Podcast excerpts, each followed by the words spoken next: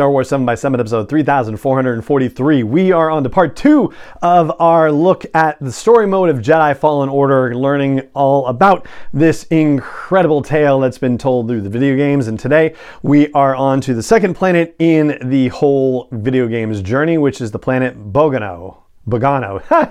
Bogano, that's the one. Punch it.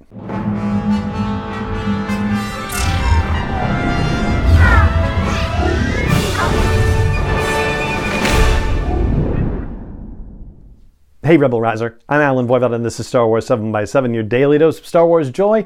And thank you so much for joining me for it. So, we are on to part two of our series of looks at the story told within the Jedi Fallen Order video game from 2019. Yeah, we're a little bit overdue on this one, but uh, you know, we're kind of catching up. There are a couple other video games we're going to be getting to not too far from now, but. for now, we're talking about Jedi Order and we're talking about the Jedi Fallen Order and the second planet that you end up on, which is Bogano. And according to Cere Junda, the Jedi had discovered Bogano before the Purge, but somehow were able to keep it a secret. So the Empire doesn't know about this planet and it doesn't appear on any maps anywhere. So, you know, that's a pretty lucky thing, although I guess it's maybe a little hard to believe. I feel like that's going to come back at us at some point in the future.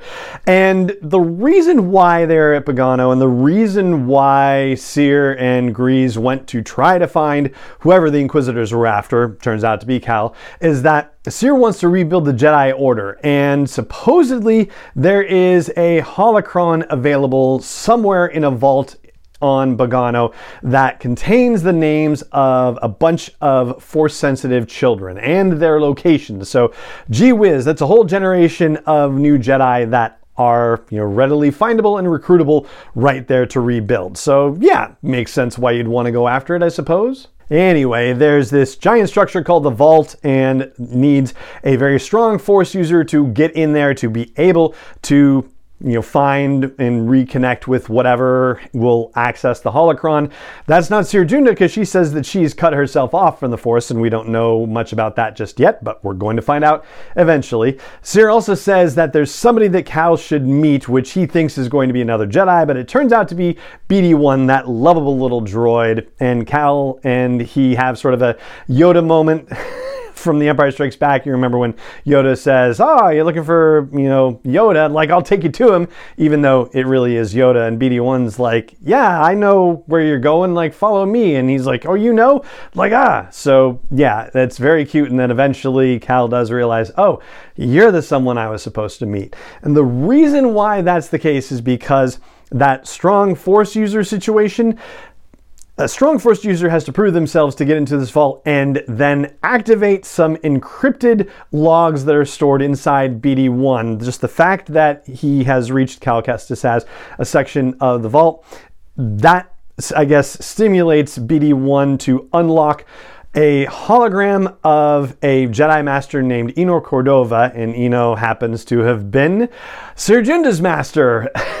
what do you know? Now, this recording of Eno Cordova says that he'll you know, turn over the holocron or he'll make the holocron available to a person who can pass his tests and getting into the vault and activating the first of the logs from BD1 was sort of the first test.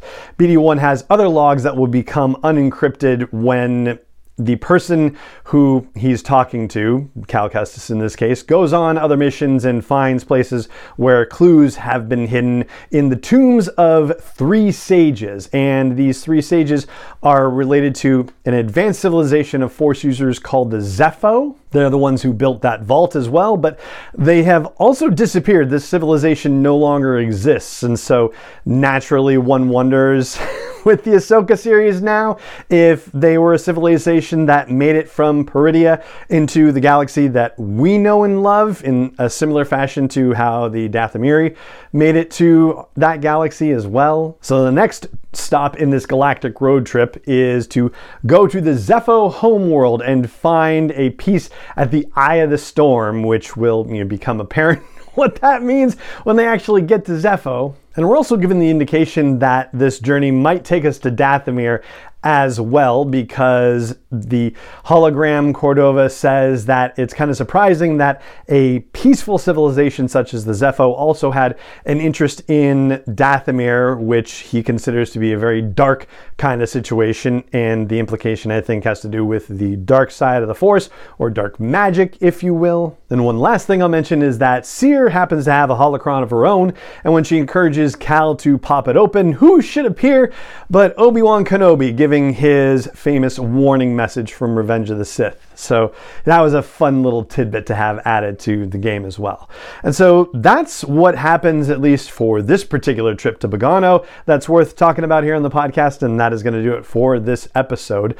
If you enjoyed this episode, if you have been a watcher or listener for any amount of time and you want to support an effort like this to talk about Star Wars storytelling in depth, and you want to say, hey, great job, and you've almost done this for 10 years, I want to support you, you could go to patreon.com slash SW7X7 and that would be such a wonderful thing. I would really greatly appreciate that.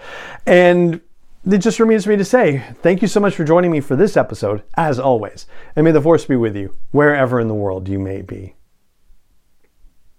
7x7 is not endorsed or sponsored yet by Lucasfilm Limited, Disney, or 20th Century Fox, and is intended for entertainment and information purposes only. Star Wars, the Star Wars logo, all names and pictures of Star Wars characters, vehicles, and any other Star Wars related items are registered trademarks and or copyrights of Lucasfilm Limited, or their respective trademark and copyright holders. May the force be with them. All original content is copyrighted by Star Wars 7x7. We hope you love it.